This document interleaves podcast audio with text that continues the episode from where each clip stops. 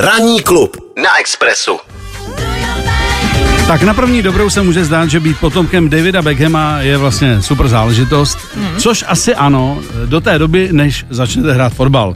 Takže eh, my už jsme tady zmínili, že vlastně eh, jeden ze synů Davida Beckhama a Viktorie uh, Romeo Beckham uh, začal hrát fotbal, ale pozor, on ho vlastně začal hrát poměrně pozdě, teď se bavíme o nějaké úrovni, čili v 90 letech, v 19,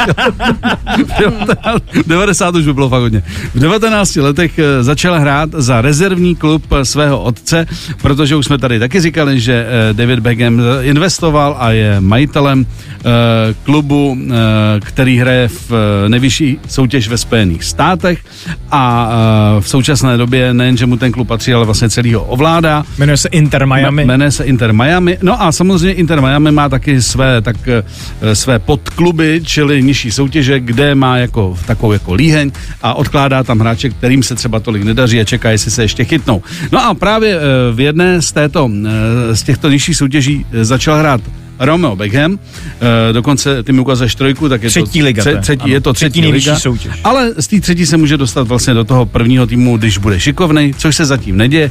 Nicméně, co je zajímavé, že eh, přestože trenér tohoto klubu, bývalý anglický reprezentant eh, Neville řekl, že ten kluk jako má v podstatě zaděláno, že tam jako hmm. něco vidí, tak fanoušci to vidí trošku jinak, dokonce tam padají komentáře, jakože zdědil talent, fotbalový talent po mamince a tak dále. A zpívá po tatínku. V podstatě, v podstatě, že na to talent vůbec nemá, což si zase nemyslím, že by to úplně muselo být takhle marný, protože zase tam někdo říká, že viděl jako Pety přímý kopy a že ta tátová noha tam prostě jako je evidentní. Nicméně celkově v 19 letech už v podstatě jako většinou hráčů, e, kteří se chtějí věnovat špičkovému fotbalu, už mají normální kariéru. Takže se čeká na zázrak, ale uh, chlapec bude asi bojovat uh, a David mu asi dá prostor, aby přeci jenom jako ukázal, co v něm je.